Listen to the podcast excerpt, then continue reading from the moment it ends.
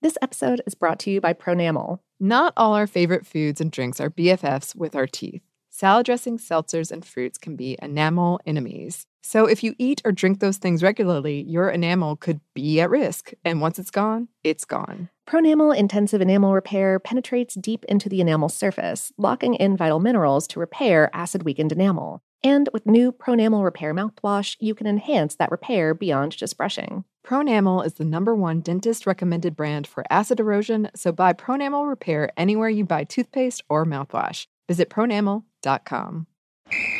Ready? Let's go. Give me a vacation. Vacation! Give me a golf course. 70 courses! Let's get a water sport. Paddleboarding! Can I get excursions? Whale watching! Time for chill vibes. Beach yoga! How about a garden tour? Balboa Park! Give me a dolphin.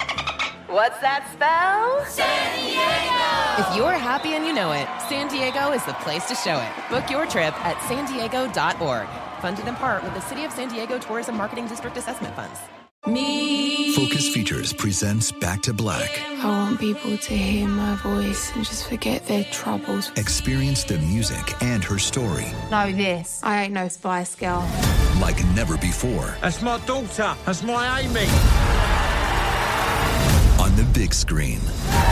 I want to be remembered for just being me. Amy Winehouse, Back to Black, directed by Sam Taylor Johnson. Rated R, under 17, not a minute without parent. Only in theaters May 17th. You know you've got a comeback in you.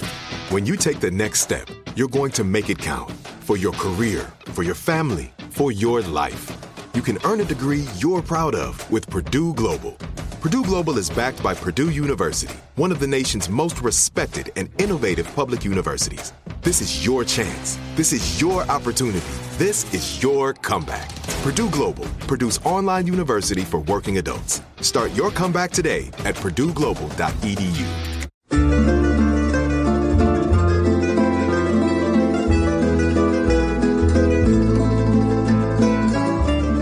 Hello and welcome to Food Stuff. I'm Lauren Vogelbaum, And I'm Annie Reese. and today we're talking about sour beer. Or it could really be like a, a two-parter, Sourdough Part 2, or the prequel. Oh, sourdough, the prequel! Yes. But uh, first, right off the top, oh, hey, drink responsibly. yes, disclaimer. Yeah. did it. Yeah, there you go. Okay, um, and we will do episodes about other types of beer in the future. Uh, but we wanted to start with sours because Because before refrigeration and pasteurization, pretty much all beer was sour beer. A lot of things I read called it the original beer. Um, it was yet another accidental discovery that we, yeah, we kind of talked about it loosely, briefly in our sourdough episode because the discovery of beer is probably closely related to that of bread. yes, Yes.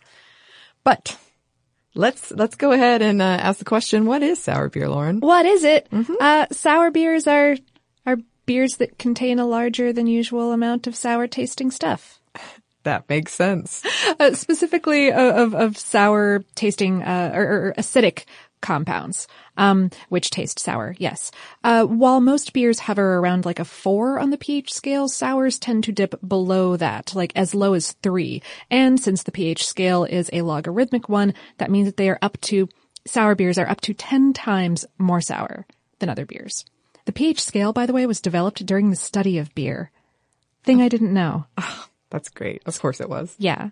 The the sourness in sour beer is achieved with a combination of particular yeasts and bacteria that produce a number of unique flavor compounds as the beer ferments.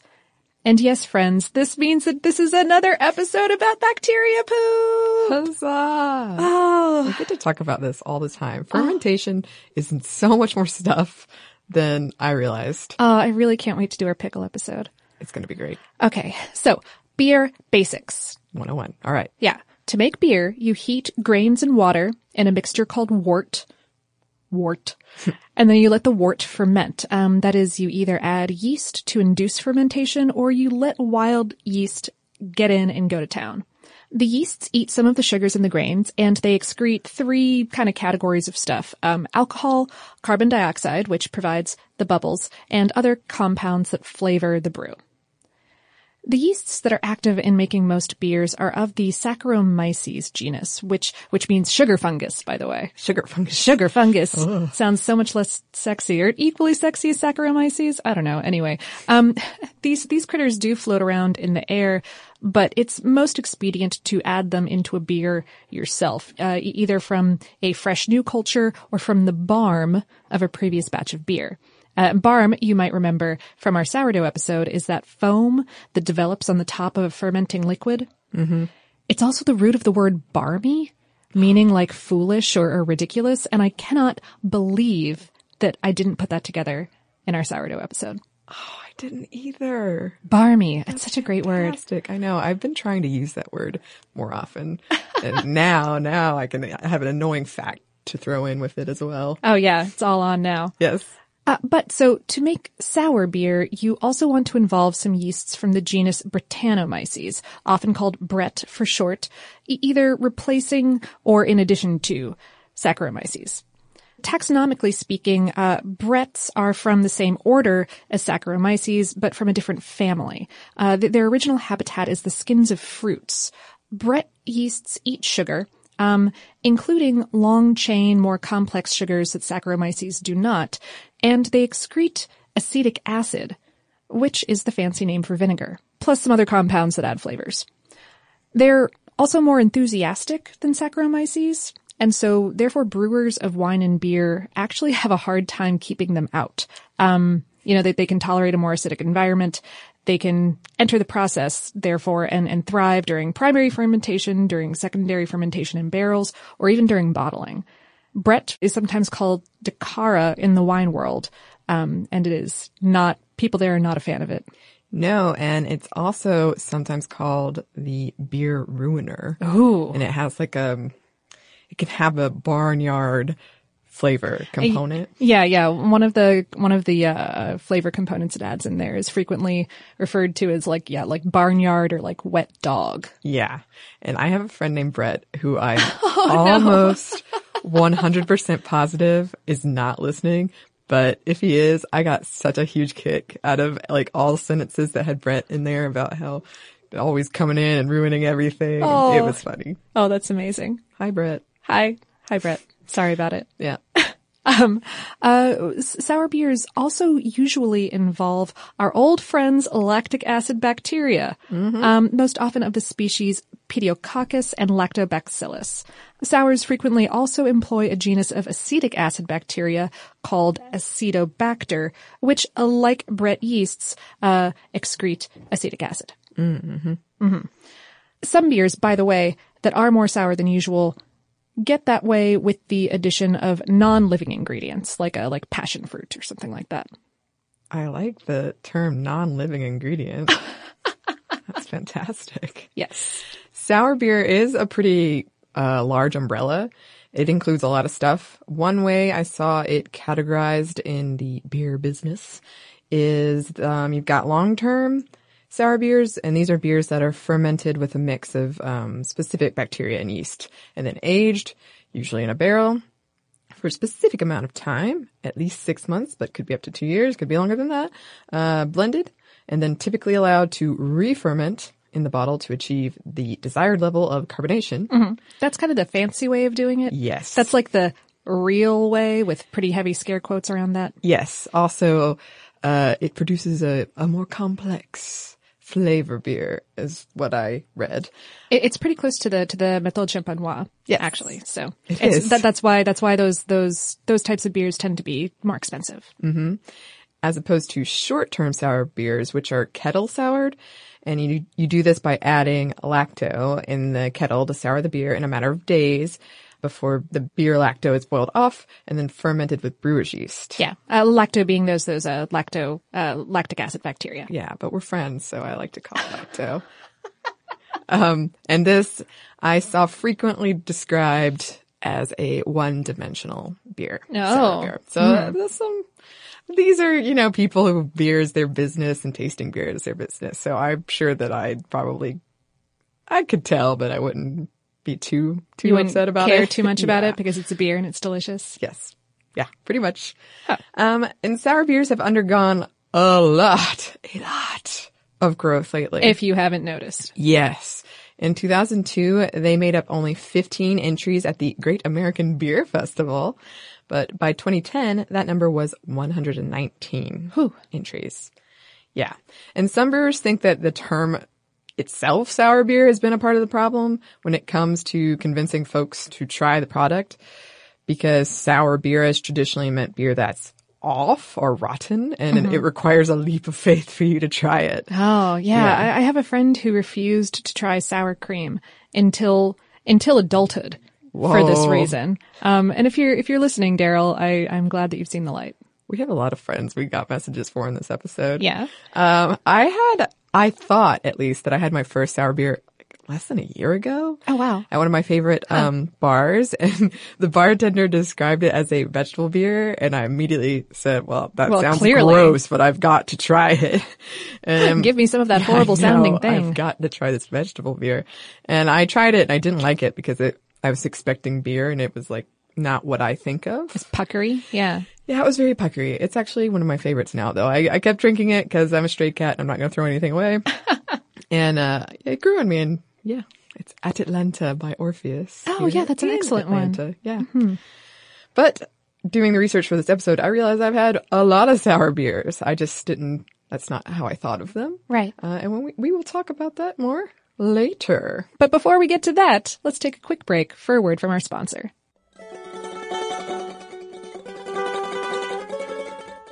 This episode is brought to you by Pronamel. Not all our favorite foods and drinks are BFFs with our teeth. Salad dressings, seltzers, and fruits can be enamel enemies. So if you eat or drink those things regularly, your enamel could be at risk. And once it's gone, it's gone. Pronamel Intensive Enamel Repair penetrates deep into the enamel surface, locking in vital minerals to repair acid weakened enamel. And with new Pronamel Repair mouthwash, you can enhance that repair beyond just brushing. Pronamel is the number one dentist recommended brand for acid erosion, so buy Pronamel Repair anywhere you buy toothpaste or mouthwash. Visit pronamel.com.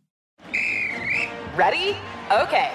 Give me a beach. Beach. Give me great food. Tacos. Give me adventure. Hiking. Give me a date night. Sunset cruise. Give me some smiles. Cheese. Give me more beaches. Beaches. What's that spell? San Diego. If you're happy and you know it, San Diego is the place to show it. Book your trip at san diego.org. Funded in part with the City of San Diego Tourism Marketing District Assessment Funds.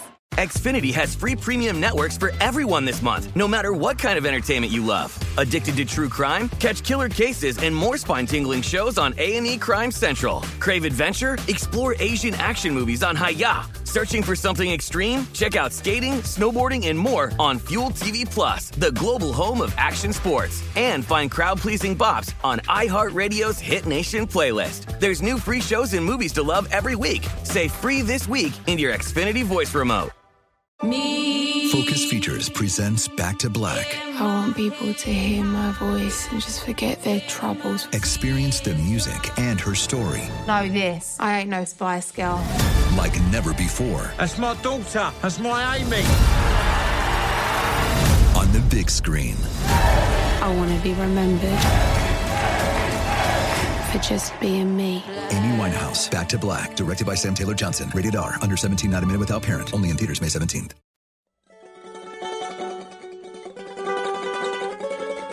And we're back. Thank you, sponsor. So let's go to the way back. The way back? The way, way back. Like humans don't have wheels yet. But they have figured out that if you let grains plus water like hang out for a while, the result is maybe tasty and definitely will make you feel a way. hmm It's similar, like we said at the beginning, um, to sourdough. Brewers would wait and hope for a wild bacteria and yeast to work their magic. Uh, and they didn't really know that's what they were waiting or hoping for. Oh no, not at no, all. but they knew that if they Spirits. did, yes, Yeah. exactly. Mhm. Um, and while they didn't control the brewing process in this way, they did, they could distinguish between a good sour or a bad sour or rotten sour. Mhm. And they probably knew that there was a difference in flavor based on the season that this thing happened, this magical thing happened. Ah. Yes. Some historians theorize that beer and the love humans have for it was the impetus for us to start doing agriculture at all. Oh. Yeah. which if true means beer has been around for, uh, like 10,000 years. We actually got a, um, listener mail about this. So I'm glad, I'm glad we're getting to discuss it. Yeah. The theory goes that based on the discovery of um, piles of animal bones and large stone barrels that may have been used to brew like a grass beer at an Oh, ele- wheat, wheat is a grass. Sure. It's true. I, for some reason, I'm imagining just like handfuls of green grass. That's totally inaccurate. You're right. Um, uh, they found these things at an 11,000 plus year old temple ruins in southern Turkey. Um, and they think the humans may have settled down there to build a temple to worship more. And we all know the best way to get people to help you out when you're moving or uh, building a temple is with food and beer bribe, right? Yeah. Clearly. Yeah. So from there, you'd need to domesticate grains, not for bread, but for all your bribery beer. Oh. Yes. So according to this theory, beer came before bread, or at least in this particular instance. Sure. But it is just theory. Yeah. Interesting. It was, it was pre-written history by a long shot. so- Yeah. Oh, yeah. And the bones, by the way, they could tell were like barbecued. So it was Oh. like barbecue and beer. Oh man. Mm-hmm. Oh, delicious. I always help somebody move. I'm for hungry now. Okay. yep. Theories aside, the oldest written record of beer comes to us in the 6,000 year old Hymn of Ninkasi. And it goes as follows. Ninkasi, you are the one who pours out the filtered beer of the collector vat. It is like the onrush of Tigris and Euphrates. Oh. wow. Yep. That's beautiful. It is. Okay. Evidence found at a Mesopotamian trading outpost in present day Iran indicates barley was being fermented there by 3500 BCE. The Sumerians were making beer around that time too, and a little south of Egypt, an ancient Nubian culture was fermenting an ale-like beverage called busa. Hmm. Yes. Ancient Sumerian texts mention eight barley beers, eight emmer beers, which is a type of wheat, and three mixed beers. And they described the experience of drinking beer in written documents as exhilarated, wonderful, and blissful. Sounds about right. Which, yeah, yeah. Drink responsibly. Yes. Um, but by the way, this was about the time that humans invented wheels for pottery and then for wheeled vehicles a few hundred years later. Um, the first wheeled chariot probably happened around 3200 BCE, so humans had beer for thousands of years before anyone had to worry about designated drivers. Well, you know, that's, that's very, that's so interesting. I guess that makes sense because, Food is more important than moving stuff at a certain point. yeah. Still kind of, kind of strange to think though. Right? Yeah. Yeah. The ancient Babylonians had records of 20 types of brews by 2000 BCE, and each citizen got a daily beer ration in an amount fitting to their social status. Wow. Yeah. You could even be paid for work in beer. The ancient Egyptians had records of five types of beer and had a 5,000 year old saying that went, May you have bread that doesn't go stale and beer that doesn't go sour. Huh. Which they think in this case meant rotten Right, sour. bad sour, not Because all beer would have been sour. sour at the time. Yeah. Whew. At the time, by the way, uh, beer brewing was done almost entirely by women. hmm They also had over 100 medicinal prescriptions for beer. Again, a case of the like, they're like, we like this stuff, so let's find ways to make this work. right. Yeah. It makes you kind of It makes you tingly. care less. That's true. um, the ancient Greeks and Romans, though, they thought that beer was a barbarian drink. They had so many great opinions. They really had, they really did. Um, they were much more partial to wine, surprise. Um, there are records circa 500 BCE of beer being brewed by Germanic groups, but they were kind of looked down upon. And here's a quote from historian Tacitus. To drink, the Teutons have a horrible brew fermented from barley or wheat, a brew which has only a very far removed similarity to wine. Man, horrible brew. Harsh. Yeah. Brewers at the time would add things like honey to enhance like the flavor and smell. A lot of the earliest beers were made with grains that still had the husk on them, so a lot of the ancient carvings depict people drinking beers out of straws. Oh, So yeah. Like it. literal straws. Yeah. Ah, And they're very long. I, I found the uh, carvings interesting. Very long straws. If we skip ahead to Europe in the Middle Ages, the Catholic Church got involved in beer brewing, mostly to make money. Many Christians viewed beer as a gift from God until the 19th century brought with it concerns of alcoholism. The whole temperance movement, we've talked about it Yes, before. we have. Mhm. It was also seen as less of a risk than drinking water because water had all the bacteria. You'd, Yeah. You didn't know. Makes makes sense. A lot of bacteria can't live in a, a uh, environment that's as acidic or alcoholic as as beer. So Right. Yeah, makes sense. Early North American settlers, um, women were the family brewers in this case of beer using things like pumpkins, artichokes, and corn. Oh, pumpkin beer goes way back. I know. Oh, we'll have to do an episode. Okay, okay. Yeah, different time. Yeah. Uh, and it was such a staple that bride ale was sold during weddings with all proceeds benefiting the bride. And during and after giving birth, women drank groaning beer. That's what it was called. Yeah. That's not my favorite term. groaning beer. Groaning beer. That sounds like a haunted beer product. I, don't mean, know. And or something that you drink during Festivus, like during the airing of grievances. Oh, yeah. Yeah. That would be fitting. Yes. yes. In Germany, as early as the 9th century, hops were added to beer, and this practice slowly spread over the next couple of centuries. From there, brewers came up with some brewing guidelines and started mass producing beer, as opposed to the then standard of just making your own. Mhm. Um, and the guidelines were adopted across Europe, and by 1516 is the generally agreed upon date. Uh, Germany enacted the beer purity law, which was meant to reassure the medieval beer drinker that all that was in his or her beer was hops, malted barley and wheat, yeast and water. So that's that's pretty far back. Yeah. Have these guidelines. Well, I mean, you know, people had been working on it for what, like nine That's nine thousand years at that point. I guess they did have a long time to think about it. yeah. If we hop over to medieval Belgium, where many of the sour beer styles we enjoy today were perfected, uh, Belgian brewers would fill these huge troughs.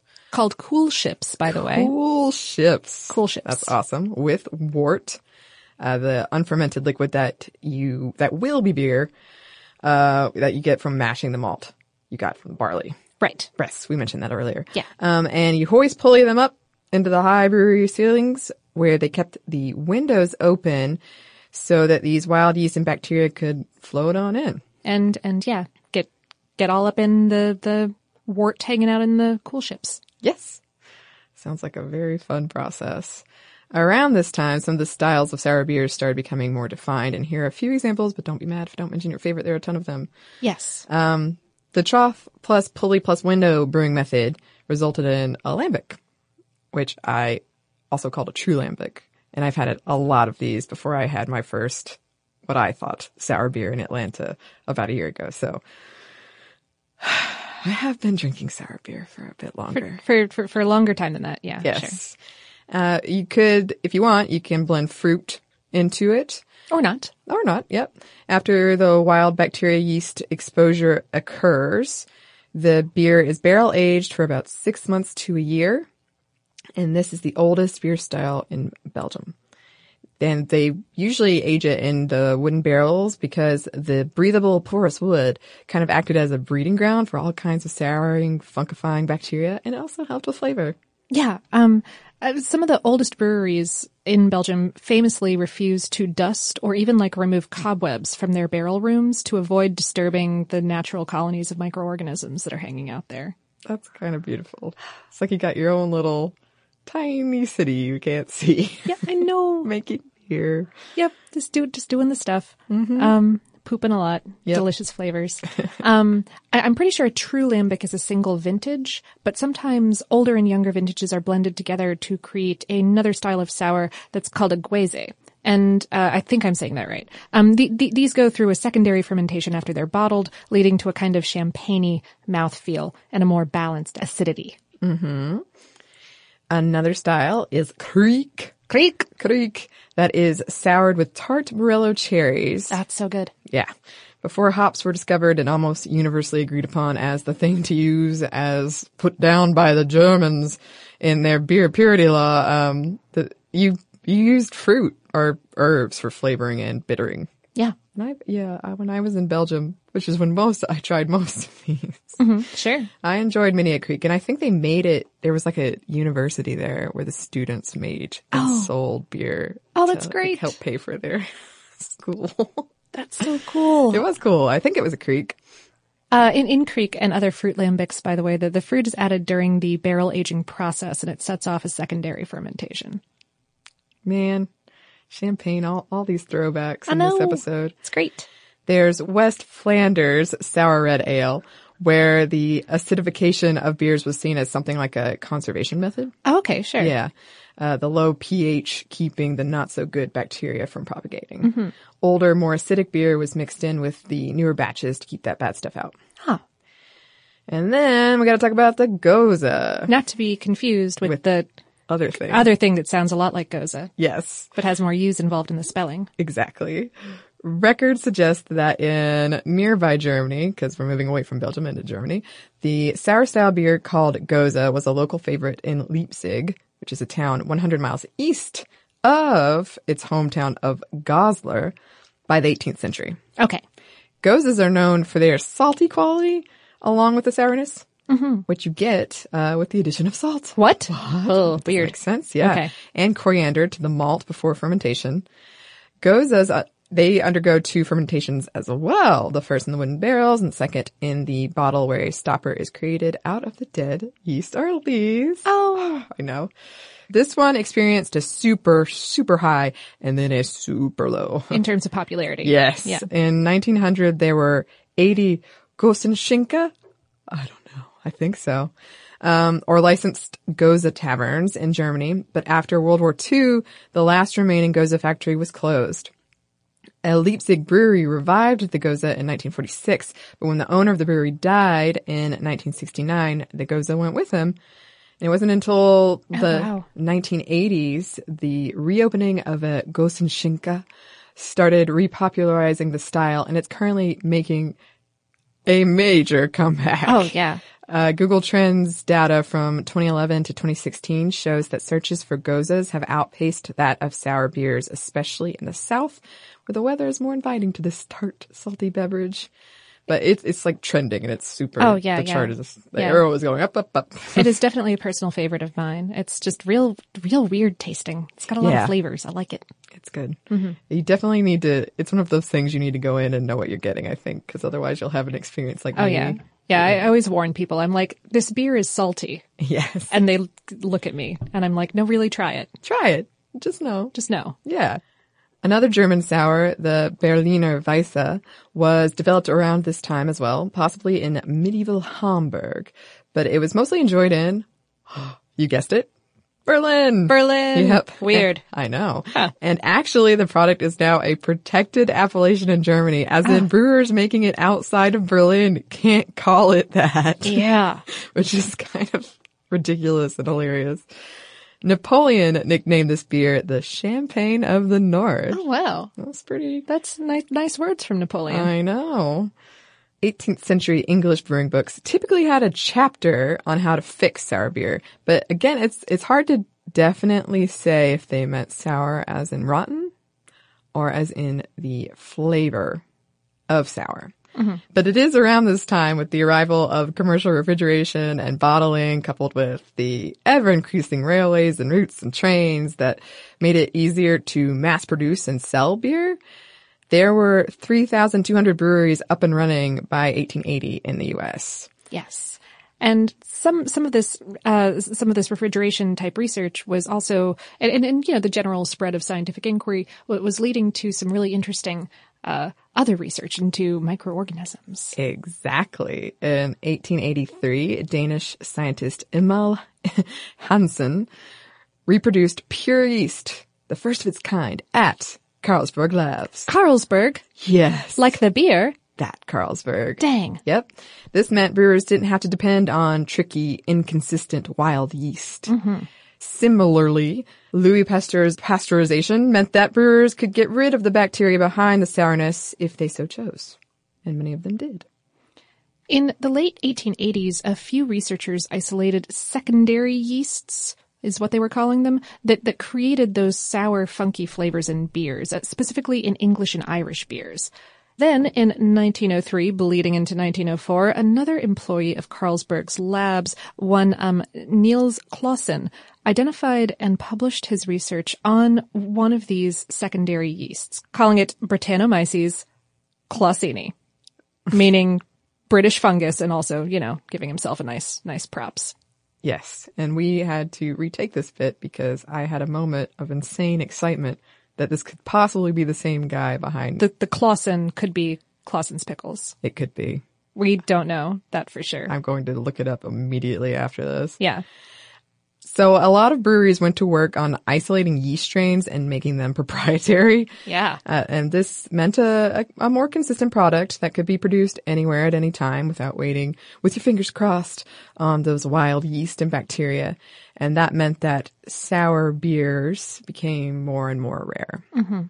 And speaking of, if you're looking at sour beer in the US, it should be no surprise to anyone that prohibition kind of put a damper on things, uh, kind of slowed the whole beer thing down. In general, yes. Yeah. And by the time it was repealed, most breweries in the US had shut down. Mhm. One of the largest survived by making near beer or non-alcoholic beer. That's how um, most of them, any of the survivors, that's how they survived. Wow. Yeah. And post-prohibition, the U.S. government imposed very strict regulations on beer brewing that pretty much made it impossible for smaller breweries to weather. And it wasn't until President Carter lifted some of these regulations in 1979 that smaller breweries started opening. Yeah. And at the time, there were less than 100 breweries in the U.S. Today, the Brewers Association estimates that there are over 3,000. And a quick note about beer in Asia. Beer doesn't really have a long history in Asia. Uh, the oldest brewery in Europe, Germany's Weihenstephan brewery, was founded in 768 CE. Asia's oldest brewery is 200 years old, and it was set up by the British, for the British, in the Himalayas. Japan's first brewery, modern day Kirin, was established in 1869 by a Norwegian American fella. And the second largest brewery in China, Tsingtao, only goes back to 1903 when it was established by German settlers. Hmm. Um, and this isn't to say at all that beer in Asia was founded by immigrants or anything of the sort. It's just that the history is very, very young in the region. They're much more into their wine and sake. To the, yeah. Yeah, which we will talk about. Yes. Future episode. Oh, yeah. Oh, so, oh, that's going to be a thirsty, thirsty episode. Yes. Commercially speaking, it wasn't until the 1970s that Belgian style sour beers were first available for purchase in the US. Even into the late 90s, and still now I hear it's just rarer. It wasn't uncommon for people to return cases of sour beer because they thought, It had gone bad. yeah, they tried it. Like, They were like, oh no, What something's is wrong this? here. Take it back. American microbrewers didn't start experimenting with sours until the 1990s when brands like Ommegang, Allagash, and New Belgium Brewing decided to use a more Belgium approach to the whole thing instead of the English style norm of the time. But they still weren't making sour beers as we know them. They were kind of one-offs. Mhm. Um, some breweries were experimenting with adding fruit to beer, like New Glarus's Wisconsin Belgium Red, that was brewed with cherries, or Southampton Public House's sour style beers. But again, these were rare. Mhm. You didn't, you didn't really find them in stores. But New Belgium decided to invest in a barrel aging program in 1999, and by 2001, La Folie, a blended sour aged in barrels, won a gold medal at the Great American Beer Festival. Oh. Yeah, it was one of the first of its kind brewed in the U.S. and by a popular enough brewery that, uh, that word got out. Yes, word did get out. Port Brewing Company, whose owner had experimented with Brett, the yeast, not the person, uh, and loved the flavor of wild yeast, followed suit on the West Coast. And as the craft beer mo- movement took off in the U.S., so did sour beers. Even Miller Coors is experimenting with sours these days. 2010's The Festival of Wood and Barrel Aged Beer had 156 sours. And a symposium about sour beers, a recent one, um, and how to make them attracted 200 brewers, and they had to turn brewers away. They just Oh, wow. didn't have space. Oh, that's great. Or, I mean, not for the brewers, but not for the Mm-hmm. Yeah. brewers, but that, yeah. Yeah. nice. And a, a little fun fact that I ran across Guinness, who is very secretive about their brewing process, claims that the sour note in their beer comes from 3 to 4% of old vinegarized beer that they store in wooden containers blended into each new batch. Which, if that's true, it's the most widely consumed sour beer in the world. Oh, wow. Yeah. Huh. Interesting. Yeah. Okay. So we have some other interesting stuff to tell you uh, about organic chemistry. But first, let's take another quick break for a word from our sponsor.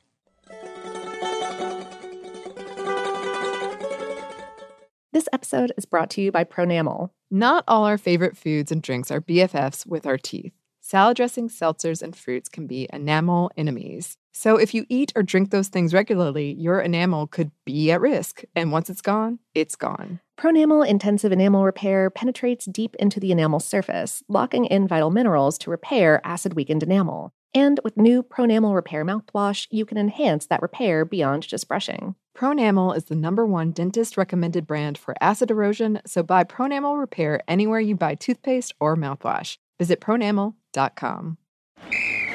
Ready? Okay.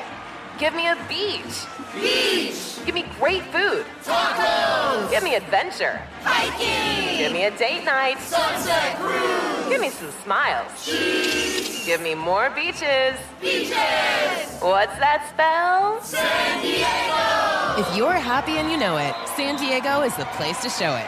Book your trip at san diego.org.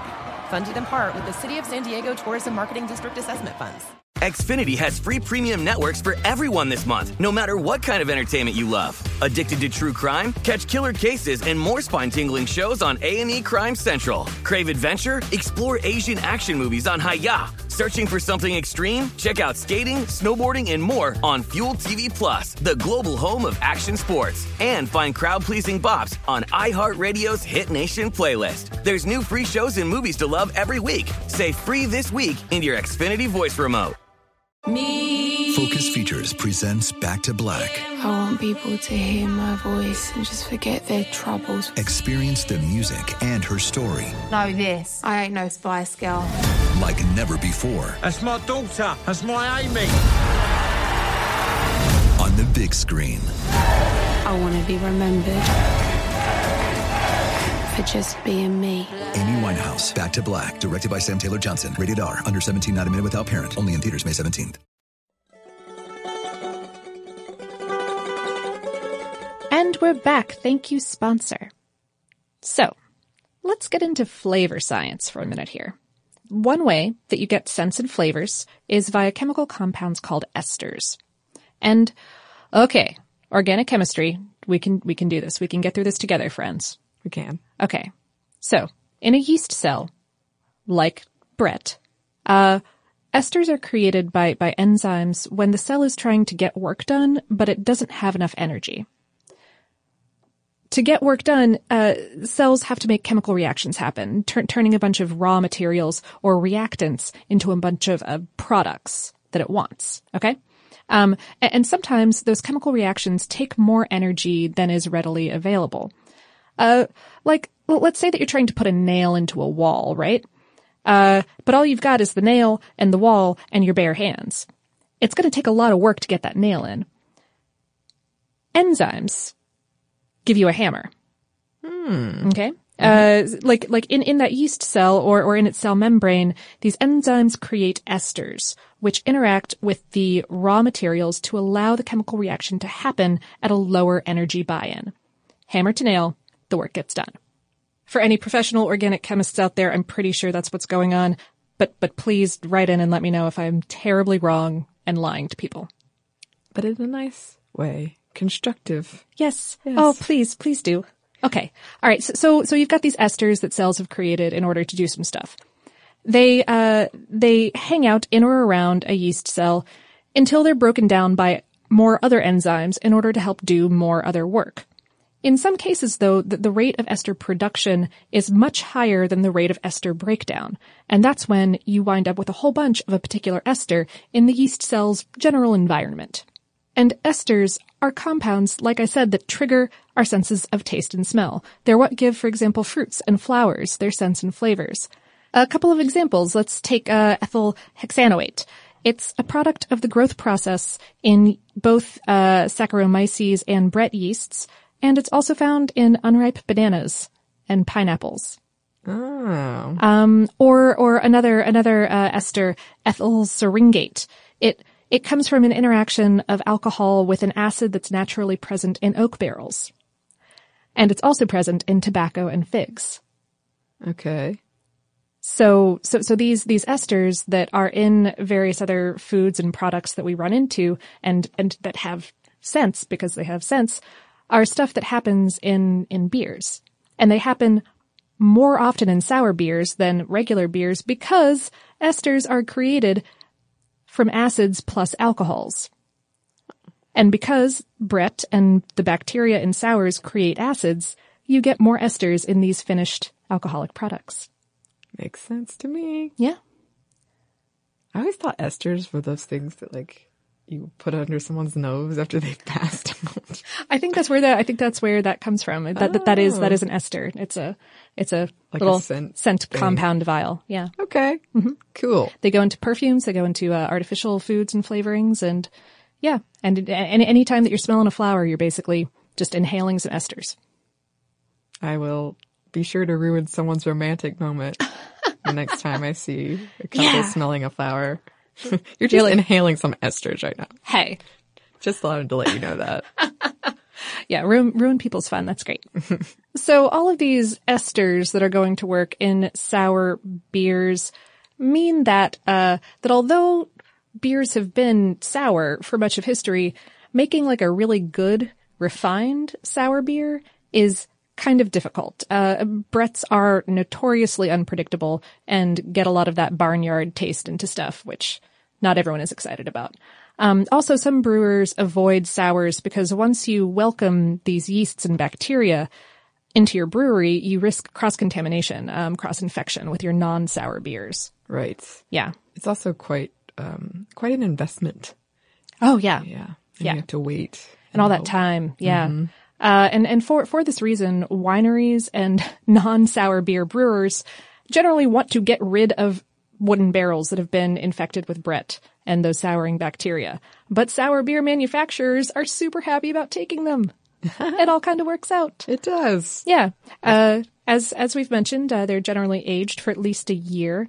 Uh, with, with beer, kind of like Annie was just saying, uh, wooden barrels have to be watched i.e. tasted, um, very carefully because of the relatively low alcohol and high pH of beer versus wine. Mm-hmm. So There's even a sour beer project, just like the sourdough project. Oh. There's so many crossovers. Oh. Their goal is to understand this quote microbiological mystery. And Oh. it's, it's very similar to the sourdough project. They want you to like send in samples and they're going to analyze it and map it. So Oh, that's wonderful. look it up if you're interested. Yeah. Oh, and uh, a note about pairing sour beers. A note about notes. Uh, oh. Uh, so, so the, the acidity of sour beers is really great for cheese courses. Mhm. Um, uh, also, also there's, there's all that complexity and little salt twinges that help set cheeses off.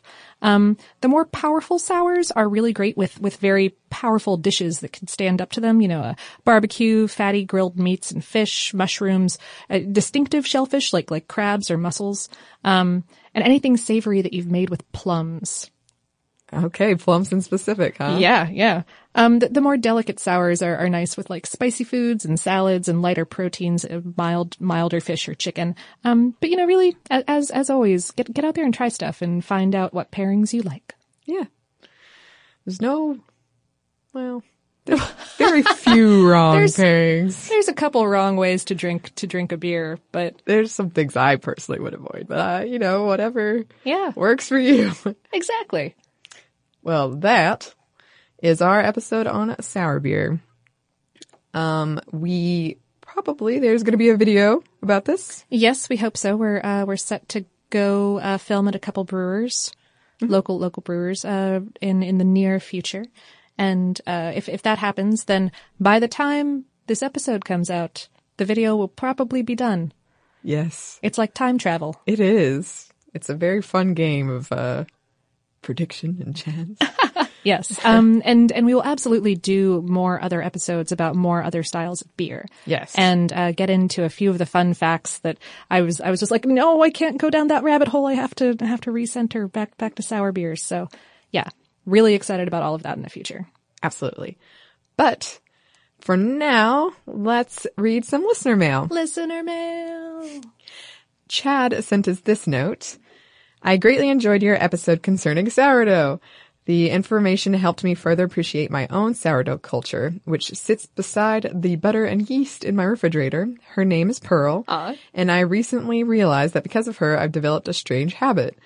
I made this culture from scratch, meaning I was able to experience the quote, dirty sock smell at its start and am fascinated that it now smells like sweet buttermilk.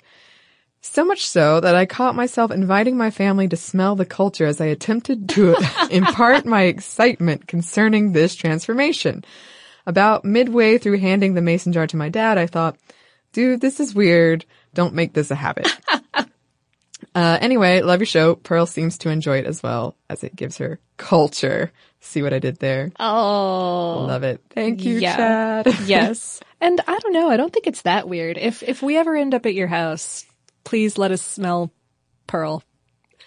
Now it feels a little no, strange. Oh, now it feels weird. oh, I made it weird. It's okay. Okay. Uh, Megan wrote in response to our French food episode. When I was in college, I did study abroad for five weeks in Strasbourg, France. Yes. Uh, the professor that was with our group banned McDonald's. She told us that we didn't come all the way to France just to eat McDonald's. Well, my college roommate was also on the same trip and we got a little homesick and decided to comfort ourselves with some Mickey D's.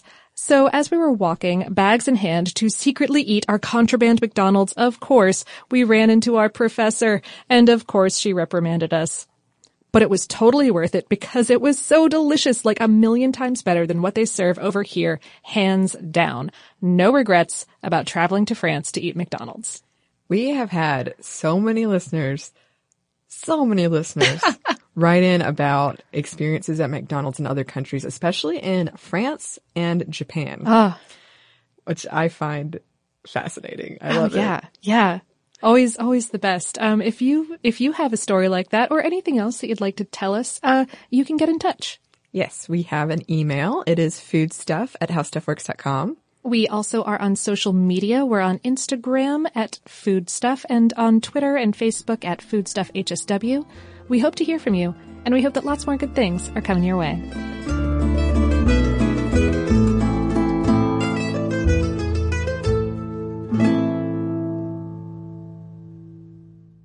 This episode is brought to you by Pronamel. Not all our favorite foods and drinks are BFFs with our teeth.